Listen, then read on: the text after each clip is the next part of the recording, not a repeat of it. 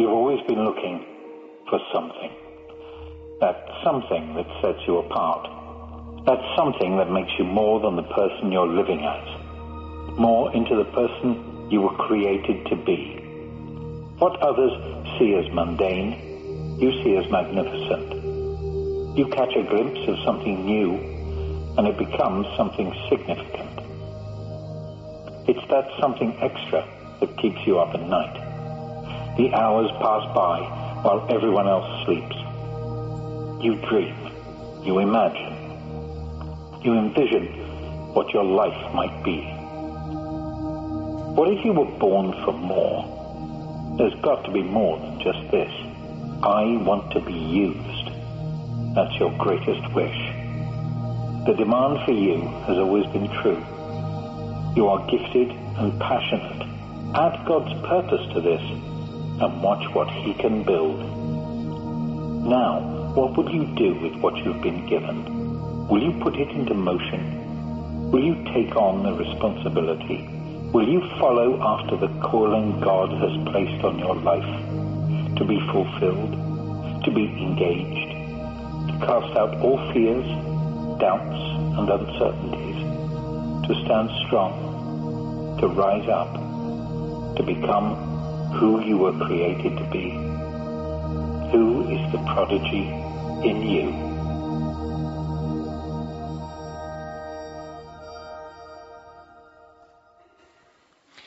Well, good evening. It is great to have you all with us tonight. We are beginning a brand new series uh, tonight and on to the weekend called Startup, where we're going to look at Jesus and some of the uh, wisdom He gave to how we can start new patterns in our life. In two thousand eighteen, uh, every New Year is a chance for us to think about new patterns and new starts. It's also a reminder not to make too many promises uh, that we're not going to be able to live up to. So I want to give you just a little sampling of what happens when you make Too big of a new resol- too big of a New Year's resolution. It doesn't work out maybe the way you hoped. Let's watch. Our New Year's resolution. My New Year's resolution is... This year, my resolution. So my New Year's resolution. This year. This year. This year. This year. I'm going to eat healthy. Flaxseed. Five cheeseburgers, please. I'm going to drink less. May I buy you a drink? No, thank you. Can I buy you a drink? I'm going to get a pet. Daddy! Bye! Fishy! Bye-bye! I'm going to study more. Let's do this! I'm going to be more patient. Oh, look, good time. Well, every day. Yeah, but, you know, I was reading this thing with the uh, autonomous cars, right? The ones that drive themselves. Gosh, this little thing is a little stinker. Ugh. I'm going to spend more time with my family. Hi, Mom.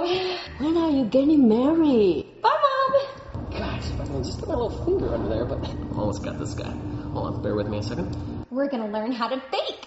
Oh. Mm. This is going to be fun. I'm going to die. You're the worst baker in the world. I'm going to learn Chinese. Ni hao ma. Ni hao ma. What the? Sorry, I'm, I gotta get this going here. Pick up the gun, man. I'm gonna learn to paint. I'm gonna read more. Oh, what the? You're a wizard, Harry. No way. Wes, is it done yet? I think so. Great, I can't wait to see it.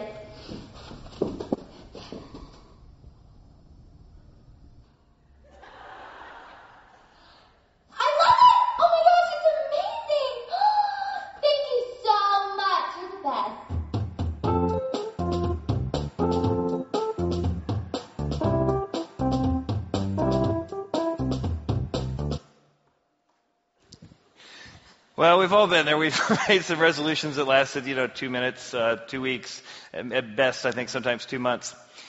Well, today what I want to look at is how there's a specific uh, topic in the Bible. It's called grace and God's grace, and how it can give the, the energy and the environment for God to be able to craft and do some work in you. In fact, it's been kind of fun. Maybe you heard people announce that my wife creates this craft, so I've been watching her put this together. And so sometimes on stage we'll have like a potter or we'll have a blacksmith.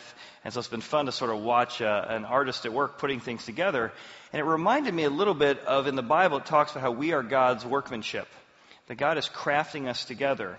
And there are certain ways in which, instead of making resolutions we're going to break, we can instead put ourselves in a place where the hands of God begin to put components into our life, to bring beauty into our life in areas that maybe we can't do ourselves, even with a whole lot of effort. And one of the metaphors the Bible uses when talking about grace is that of snow. In fact, it says that when you really understand the main message of the Bible, all your wrongdoing, all of your mistakes, all of your shame, all of your guilt, all of your insecurity can be covered, and it can be white as snow. You know that feeling when you see the first snow of the year? Especially here in Ohio, where sometimes it's like, are we ever going to have the first snow of the year? We used to love, we had a house, my wife and I, down in Georgia, and it never snowed in Georgia. And we had our first snow in Georgia. We had this beautiful house that had this like gigantic porch out front, ten feet, fifteen feet deep, forty foot long. And when it snowed, it was just beautiful. We would run out, like the two times it snowed and we lived in Georgia, we ran out to the street and just took this picture of our house covered in snow. The moss was gone. The stuff, uh, the leaves that I hadn't washed off from the top, you know, looked beautiful again. The, the spots on the roof that weren't quite, had the right color were suddenly, you know, white as snow. It reminded us of new beginnings and fresh starts. Or I've been a skier, so I take, I have a twenty-year-old, uh, an eighteen-year-old, and an eight-and-a-half-year-old son, and so I take them skiing once a week at Perfect North. And so I love skiing, and I've been doing that for about fifteen years, but I never have really skied on snow. So if you've been to Perfect North, it's like, you know, ice with some dust on top. And so about four years ago, I was in Colorado, and I happened to be there the day that it snowed. And we were going skiing the next day. And, and I'd heard people talk about fresh powder before. I really didn't know what that meant, except that when I fall, it, it wouldn't hurt as much. So I'm at the top of the mountain. It just skied twelve inches that day, and I start skiing, and it is like magic. And if you've skied before, you know what I'm talking about. If you haven't, let me describe it, because I'd heard people talk about it. But as I'm skiing, I'm actually skiing under the snow. Like your skis sink down about two or three inches, and as you're skiing, the snow is whisking by as if you're actually magically skiing through it, not on it. And there's a sense of adventure. You're looking at the majesty of the clouds. You're looking at the beauty of God's creation. And there's just this connection with fresh powder to something fresh and something real and something new. And then, of course, we had, not a blizzard, but the cyclone bomb, or whatever it is we've had the last couple weeks that they're calling it. And so my son Quinn, he's eight and a half, he has special needs, and so part of having autism is he loves sensory experiences. So he's been skiing between my legs for about four and a half years now, and he's finally tall enough that my back doesn't break. I can actually ski in this position now. Well, when the snow came down, my wife went outside and got the big old uh, cup full of snow and brought it in, put it on a big tray on the kitchen table, and Quinn is just in heaven. I mean, just the, the mystery of what is snow, and he's putting in his mouth, and we're putting, like, you know, uh, juice on it, so we're, like, making our own, like, Hovind snow cone, and there's this adventure, and there's just watching him discover it, and watching him dig into something that he doesn't hardly ever see. In the same way that snow gives us that sense of fresh starts and new beginnings and restarts and covering of old things, God says the Bible has the same thing. It's not ultimately about do's and don'ts and rules and, and all the stuff that gets confusing. It's about a covering of fresh powder. And so I want to talk tonight about the power of fresh powder. And specifically how grace is a fresh powder. And like a craft, God can, if you will sort of hold your, your life up to Him and allow Him to place things into your life, He can bring incredible beauty into your life. But in order to do that, there's going to be certain components. We're going to look at some teachings of Jesus from the book of Luke as we're studying that for the next uh, couple months at our church. Some of the specific things Jesus says we can start, start putting certain components into our life that God can use to bring about love and peace, called shalom, forgiveness, growth, and even a higher purpose. So what would it look like for us to do that this year? For to ask God to begin to put some things into our life that could grow us or connect us to a higher purpose. Well, let's take the first one. The first one, what if this is a year that we ask God to put a new type of love? We need to start loving in a new and fresh way. What if we did that? Here's what Jesus says. It's a really fascinating principle about how to love better. Jesus says, I will love as much as I've been forgiven." He tells a short little parable like this. There was a certain creditor who had two debtors. Now, one owed five hundred denarii and the other owed fifty denarii. Now, when they had nothing with which to repay, he freely forgave them both. five hundred dollars forgiven, fifty dollars forgiven. And then he turns to the people and he says, "Tell me, therefore, which of those two will love that man more?" Who's going to love that man more? The one forgiven five hundred or fifty? Jesus waits, and the audience turns to him and says, well, I, Simon says, "I suppose the one whom he forgave more will love more." And Jesus says to him, "You have rightly judged." See, many of us think, "Oh my goodness, I got to get my act together in order to be connected to God. I, I got to have, you know, perfect life, perfect Christian, perfect, perfect whatever." Jesus says the opposite. It's when you realize how much you can be forgiven, you're able to love more. Instead of trying to pretend that you don't do the things you do or haven't made the mistakes you, or you've made, when you realize how much God can forgive you for, that becomes the motivation to love him more. Think of this example. So you come home uh, this evening and you find me standing at your door. Like, "What is Chad doing there? Well, hey, listen, I came over just to say hi. You left something at the event. But right before you got here, um, somebody came by and you had a bill that you owed, and I just want you to know that I paid it."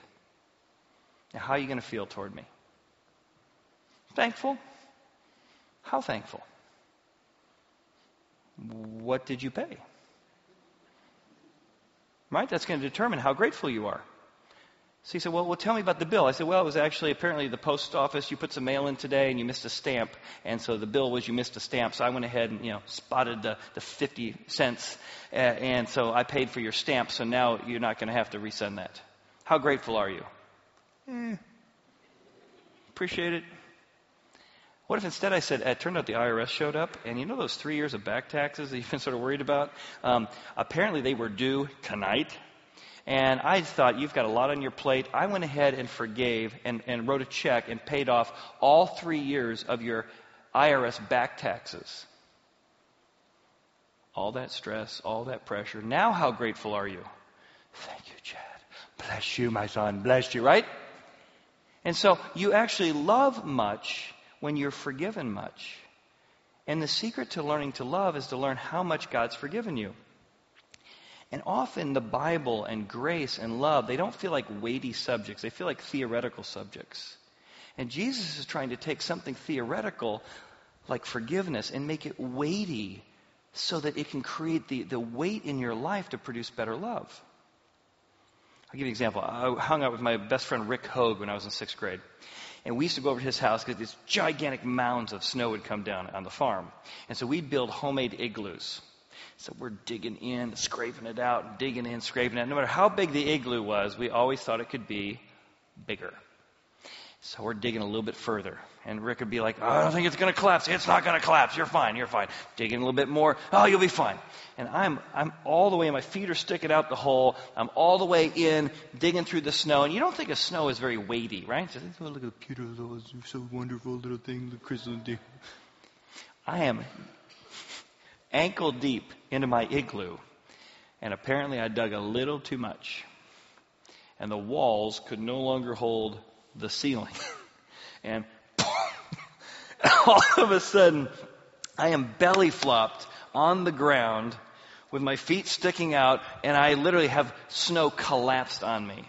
And I remember all those Reader's Digest stories I read about drama and real life when I was in high school and college. I'm going to die here. This is it. This is my big moment. And I remember my friend Rick, he grabs me by the feet and he's dragging me out. "Help me, Rick! Help me, Rick! You saved my life today, buddy." When you realize just how much you've been forgiven, suddenly grace and forgiveness go from being a theory to being weighty. Wow, God would forgive me everything I've ever done, cover all of my shame. I'm no longer defined by what I've done or what's been done to me. I'm no longer defined by what I've done or not done or what was done to me. And that becomes weighty. I had a woman in my office this week. she said, her name's Sue, she said, Chad, could you, could you help me? And I said, sure. And she said, I'm trying to figure out how to forgive some people in my life. I said, sure, I'd love to help you. So we talked for a little bit, what it means to be a real Christian and what, what grace means. And she's like, I've never done that before. And, and she got a chance to invite God's grace into her life for the first time. And she's like, wow, I never knew what this meant. I'm going to church my whole life. And she goes, well, now, how? I said, now you got the fresh powder. You got grace in your life. You got the weight of what God has forgiven you for. Now we can talk about whether or not you can forgive mom and dad or, or your brother and sister or brother-in-law, whoever it is. And as we're talking, I said, I took this parable, and Jesus expands on another passage. He says, think of it this way. One time there was a king, and the king was walking through town, and he spots a guy who owes him two million dollars. And that guy walks up and is like, oh my gosh, that was two million dollars. I don't know what happened. I'm not going to be able to pay this back. And how many chances I get, I'm never going to be able to pay this back.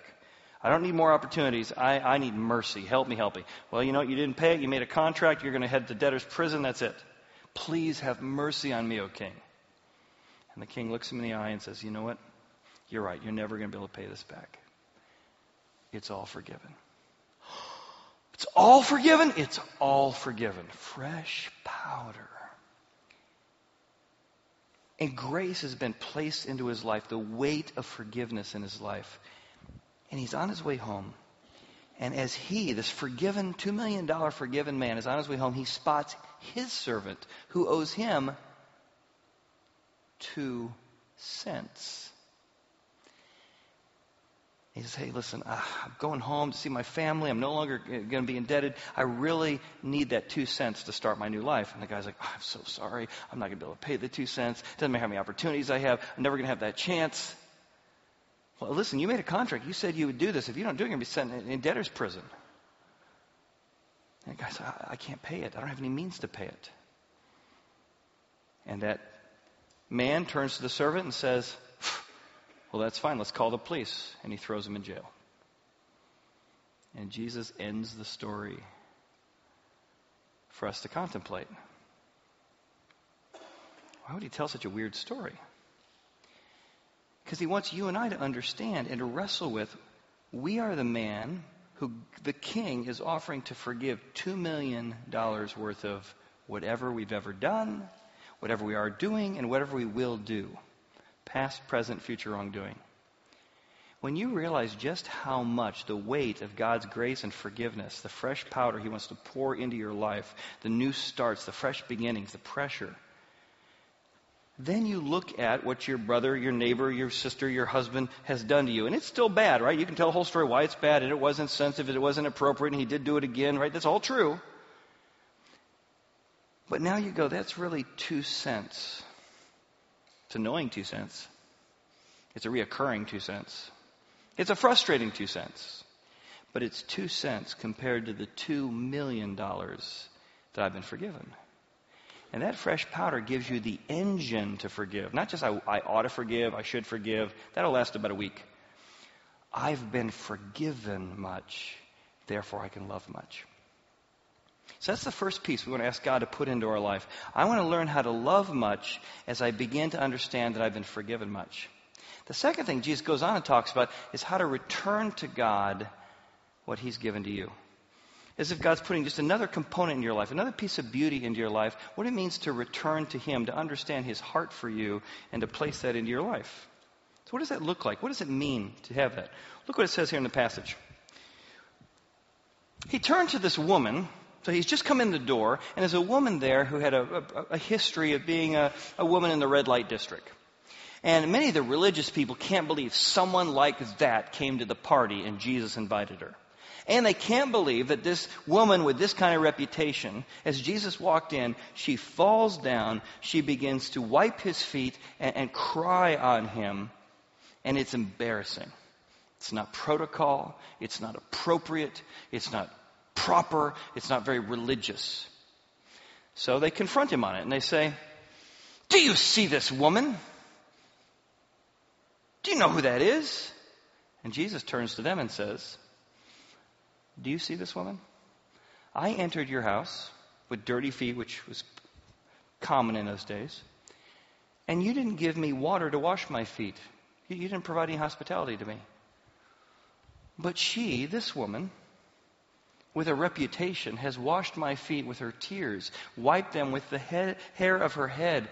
She, you gave me no kiss, but this woman has not ceased to kiss my feet since the time I came in. You didn't anoint my head with oil. This woman has anointed my feet with fragrant oil.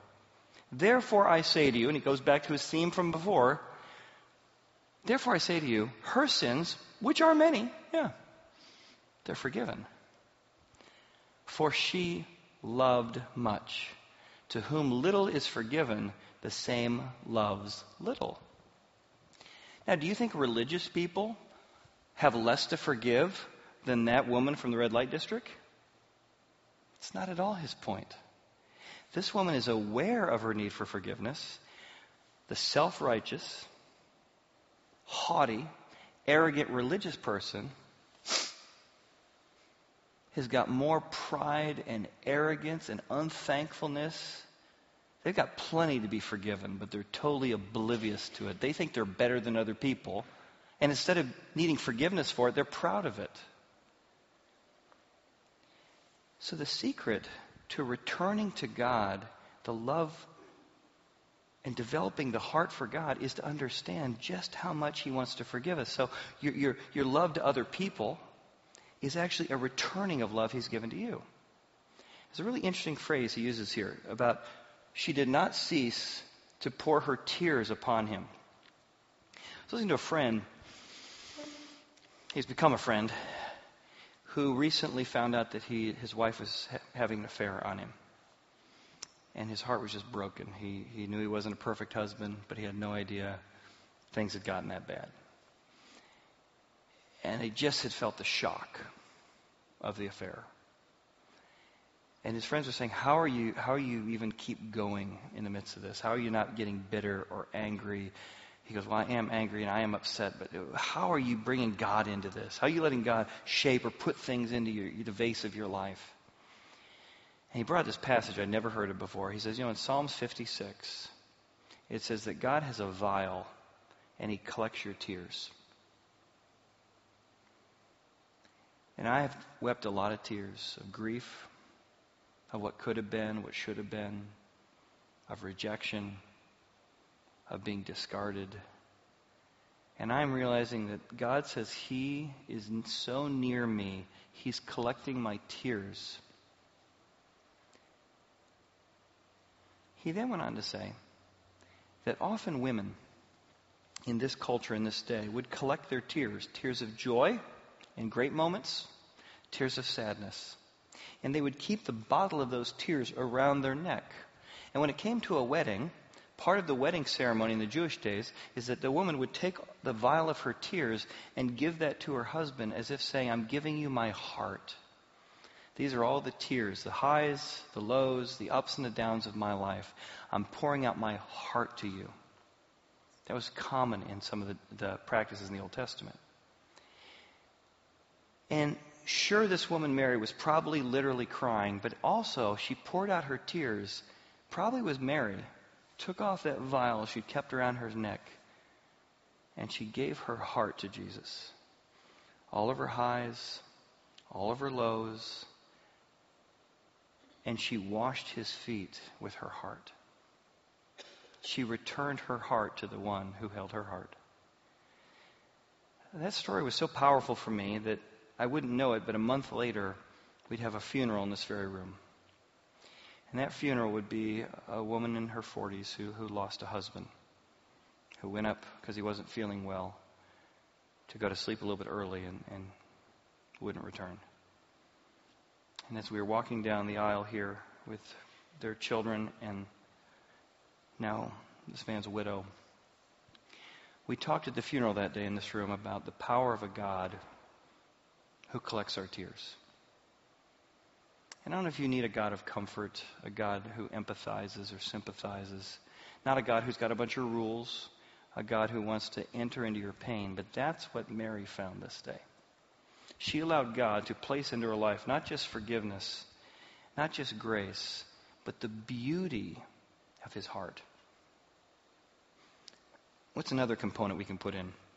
Well, Jesus goes on, and he makes some incredible claims. And I think the third thing that we want to place into our life, so to turn the lights on in our life, to, to allow grace to come alive or to light up in our life, is to start marveling or doubting Jesus' claims. Jesus would rather have us doubt his claims than to minimize his claims. Many times what Jesus says is so shocking, we minimize it. We say, he couldn't have meant that. But he did. Let Jesus be as radical as he is, and then either marvel at it or doubt it. Jesus wants you to wrestle with it. If you're not sure if you believe in the Bible or Jesus or God, that's great. That's why we create a church. Most people don't believe everything I believe about Jesus, God, and the Bible. We create environments for people to ask those kind of questions. And I want to show you what Jesus does here. He's still talking about forgiveness, but now he's, he's asking people to either marvel or doubt his claims. He says, he says to her in this moment, in this place, your sins are forgiven. And those who sat at the table with him began to say to themselves, who is this? They're shocked that this guy would say he could forgive sins. Then he said to the woman, your faith is saved, you go in peace. Not your good works, not your you fixed your whole life up. You believed I would forgive you, and that has rescued or saved you. Now, this doesn't seem quite as radical to us. I want to try and show you how radical it is. So imagine, I'm going to give you both a Western argument and an Eastern argument. We'll start with Western. Jesus turns to a woman, and this woman, let's just say she's gossiped about a friend. And Jesus says, hey, when you gossip to your friend, I can forgive you of that. If you don't think that's odd, let me put in a different scenario. Let's take uh, my brother and I growing up. My brother and I get mad at each other. We're wrestling with each other. And my brother punches me in the face. And I kick him back. And Jesus shows up. He looks at me. He doesn't say, Chad, you need to forgive your brother. Or, Ryan, you need to forgive Chad. That would make sense. I can forgive somebody who's kicked me. And, and somebody can forgive somebody who's, who's hit them. Jesus says, when you hit your brother, I can forgive what you did to your brother. As if what I did to my brother had anything to do with Jesus. It's as if Jesus is claiming in that moment, when you do anything wrong, it's ultimately against the very source of goodness, which is me. He's claiming to be the very source of goodness, that whenever you do anything wrong, it's not just against that person, but it's ultimately an affront against him. It's a claim to be the very source of goodness, to be God himself. Let me give you another way of saying it. The Easterners, if you asked an Eastern, remember Jesus is Jewish, in a Jewish culture, at a Jewish time. If you asked a, a typical person living during his day, can somebody be forgiven? They would say, of course. But here's the difference between that day and our day. Where do you go to be forgiven if you're living during Jesus' time? It's only one place you're forgiven. It's temple. You got to travel to Jerusalem. You got to go up to temple. You got to grab a sacrifice. There's a place for forgiveness, and there's a way to get forgiveness. You can't be forgiven here at a party. You can't be forgiven here at somebody's house. The only place you can be forgiven is there. And Jesus is making a radical claim to that Eastern world that wherever he is, forgiveness can occur. That instead of going through all of the motions of religiosity that were happening in Jerusalem, that if you got close to Jesus in your home, at a party, at a friend's home, you could be forgiven. And Jesus wants you to wrestle that he's claiming to be God.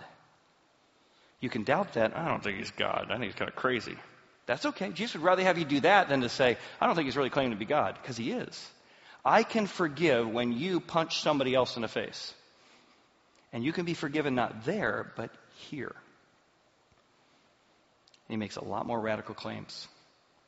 But part of allowing God to craft you, to form you, to shape you, is beginning to understand who is Jesus, investigating that. Is he really God? Or just a good moral teacher?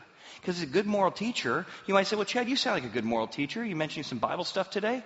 What if in the middle of my talk I said, you know, thank goodness, my marriage, Beth and I have been married twenty-four years, and I finally she's understood uh, that she needs to worship me. And so we uh, it's finally twenty-four years of marriage, and so what I like to do is when I come home from work, sure, it's nice to have dinner, sure, it's nice to have a nice kiss or whatever, but what I, what I really enjoy is, is I sit down on the couch and say, all right, it's now time for worship. And what I mean by that is it's now time for you to worship me. Now, when you hear that, do you say to yourself, now, Chad, that, that's a good moral man? No, you're going, that's a problem. I don't have a degree in psychology, but that is a narcissist. Don't minimize Jesus' claims. He's either far more or far worse than you think he is. He's claiming to be God, the one who can forgive sin. He either is that, and he allows himself to be worshipped, or he's something far worse, and he wants us to marvel. Two more things. What else can we add to our life? What other components could we add to our life to have that fresh powder come alive? Well, part of it's finding a grander vision for your life. It's interesting how many women in this passage are very, very successful and begin to find not just forgiveness, but they find a grander purpose for their life. They've got success, they've got influence, but something about Jesus calls them to something deeper, something more, from success to significance. It starts out, it says, it came to pass afterwards that Jesus was going from village to village, preaching and telling people about the kingdom of God, this new kingdom, this, this grander vision for their life. But as he began to talk about that, look at how many women begin to be drawn into this grander vision. A man who treats women with kindness and respect, unlike the men in the, in the day. We have Mary Magdalene, had gotten some deliverance in her life. And Joanna, the wife of Chuza, I'm going to come back to her in a second. Joanna of Chuza, Herod's steward. And Susanna, and many others who provided for him from their substance. So these are very wealthy people, most of them. Got a lot of success. And in their success, they found something in Jesus' message that, that moved them to a grander vision. That my life can be more about, more than just accumulating, more than just upgrading. And just to show you how significant this is, this is Joanna here, the wife of Chuza, Herod's steward. Now, Herod is probably the wealthiest man who's ever lived, if you calculate by inflation, even today, even with uh, what happened with Amazon last week and all the money that the C E Os made. Herod was still wealthier than him by inflation. I'm going to show you how in a second. And his C F O, his steward, Herod's steward, his C F O's name is Chuza, and his wife, Joanna, she has been to all the fancy parties. She's been to all the successful events. She's met everyone there is to meet. She literally is the wife of the C F O of the richest man in the world. Let me show you how rich he is. Let me show you how much influence he has. Here's just two of his palaces. I've been to both of them. Got a chance to go to Israel. This is Masada. And Masada is a beach home on the Dead Sea that has eleven swimming pools built before six B C six B C And Herod had invented a fully functioning sauna. I got to walk through it. A sauna in the middle of the desert. There's no water. He had enough servants that water had to be brought up to fill his eleven swimming pools dug out of the solid rock. One of those water reservoirs at the top of Masada, you could fit eleven full-size school buses into. We walked down into them. This is just the front door on the left-hand side of one of his palaces. And his C F O's wife, who had access to all of those things and enjoyed them, said, but I want a grander vision. I want more than just the parties and the people and the influence. And she found something that Jesus spoke about, a life of purpose and meaning and other-centeredness, would take the things she loved now and even call her to use those things to a grander vision, a life of a new type of kingdom. And he's got another uh, palace. He's got several of them. Here's another palace I visited called the Herodium. Up on the top picture, that is a man-made mountain. He built that mountain one bucket at a time. So if you can imagine looking at that picture, uh, there in the middle section, that those are cars and people. And he wanted a castle that could look down on Jerusalem from about forty miles away. So he built a man-made mountain.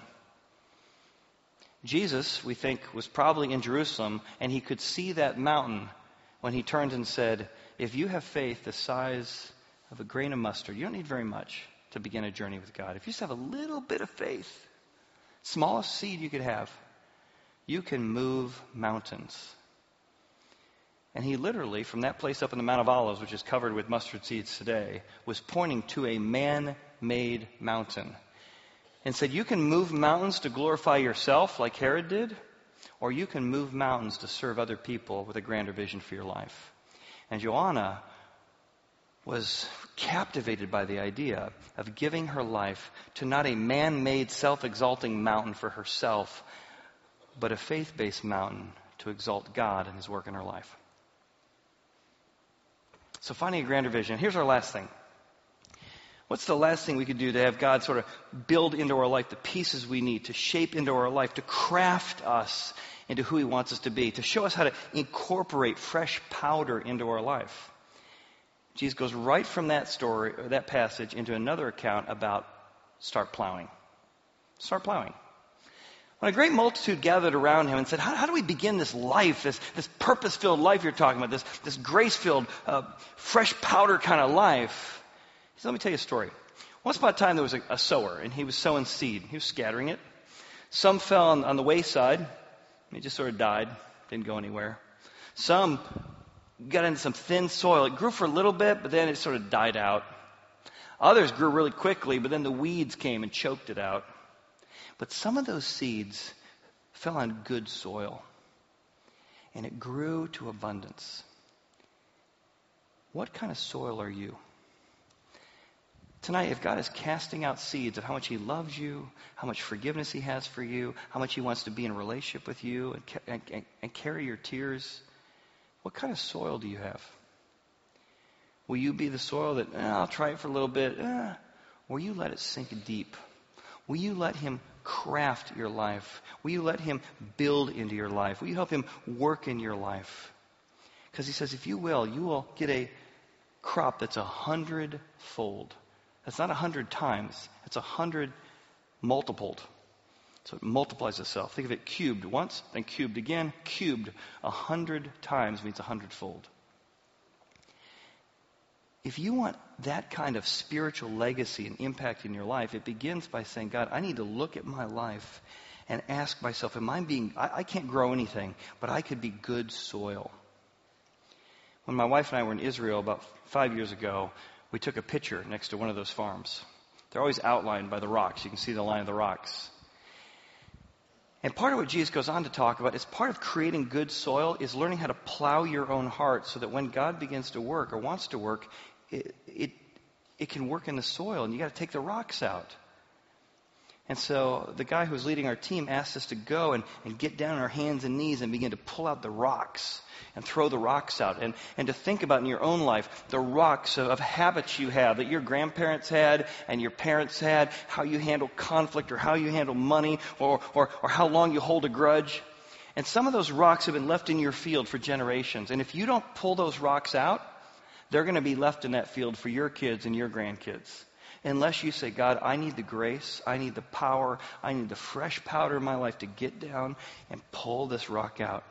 It is not easy for me to handle conflict. It's not easy for me to encourage. It's not easy for me to let go of this kind of grievance. But God, I've seen how it destroyed my grandmother or my dad, and I am not going to have that rock in my field anymore. And you throw it out. By God's grace, give me the power, God, to dig out these rocks. We dug a lot of rocks out that day, six, four years ago, whatever it was. We returned to Israel two years later. There was a pile of rocks from all the different groups that have come through that field.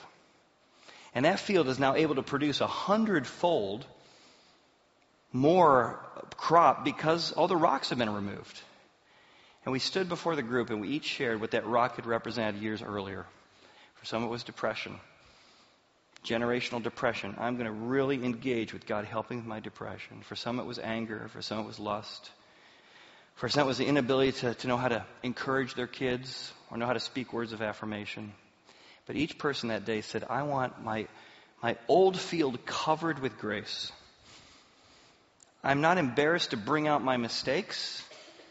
I'm not embarrassed to bring out the things I've done wrong. But I want God to do a new work. I want that hundred fold crop in my family. And I want God to craft and put together what he's been doing in my life, not only just for my sake, but for my kids' sake and my grandkids' sake. It's the power of fresh powder. So what if you think about all the things that have led to where you are, the, the things been pushed into your vase that haven't been beautiful things. They've been difficult things and ugly things and shameful things. What if you began to ask God to take his scarred hands that died on a cross, as the Bible says, because he loves you, and you allow Jesus to take his scarred hands and begin to pull out the difficult things, or maybe even take the difficult things and change them and modify them and turn them into beautiful things. What if this was the year you just picked one thing? One of the five things we talked about and said, God, I don't want to commit to doing a bunch of stuff. I want to commit to receiving a bunch of stuff. I want to commit to understanding some deeper things. Pick one. God, I want you to teach me about your forgiveness, to place unconditional forgiveness in my life that I can start loving in a way I never have before, to understand grace in a way that I can start returning to you what you've given to me and returning to others. God, I want to start marveling at who you are rather than being scared or just respecting you and keeping my distance. I want to start finding a grander vision for my life. And I want to start doing the dig plow work of getting the stuff out and saying, God, could you turn this difficult thing and this ugly thing into a beautiful thing? What if this year that was our simple prayer? God, I'm an empty vase. Put into my life the things I need to be the beautiful thing you've made me to be. Let's watch.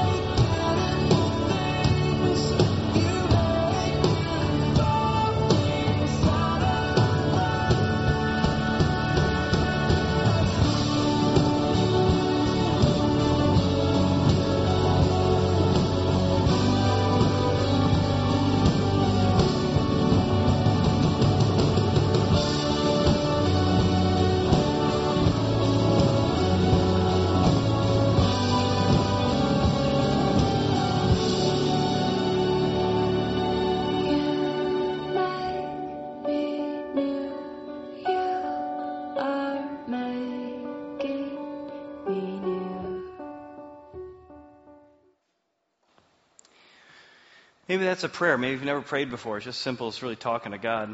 Maybe you want to pray and just say, God, I need you to make me new this year. I need you to make me into a beautiful thing. I need you to help me believe that I am a beautiful thing. Let's pray together. And maybe you just want to say to God in your own words, God, take my difficult things and turn them into beautiful things. Jesus, teach me how much I've been forgiven. that I can love and marvel much. And we ask this in Jesus' name. Amen. Thank you for being here tonight. If you want to continue our journey on startup, you're more than welcome to join us for the weekend. If not, uh, we really appreciate you being here tonight. And thanks to my wonderful hand model, my wife, who did the video for me. So thanks so much.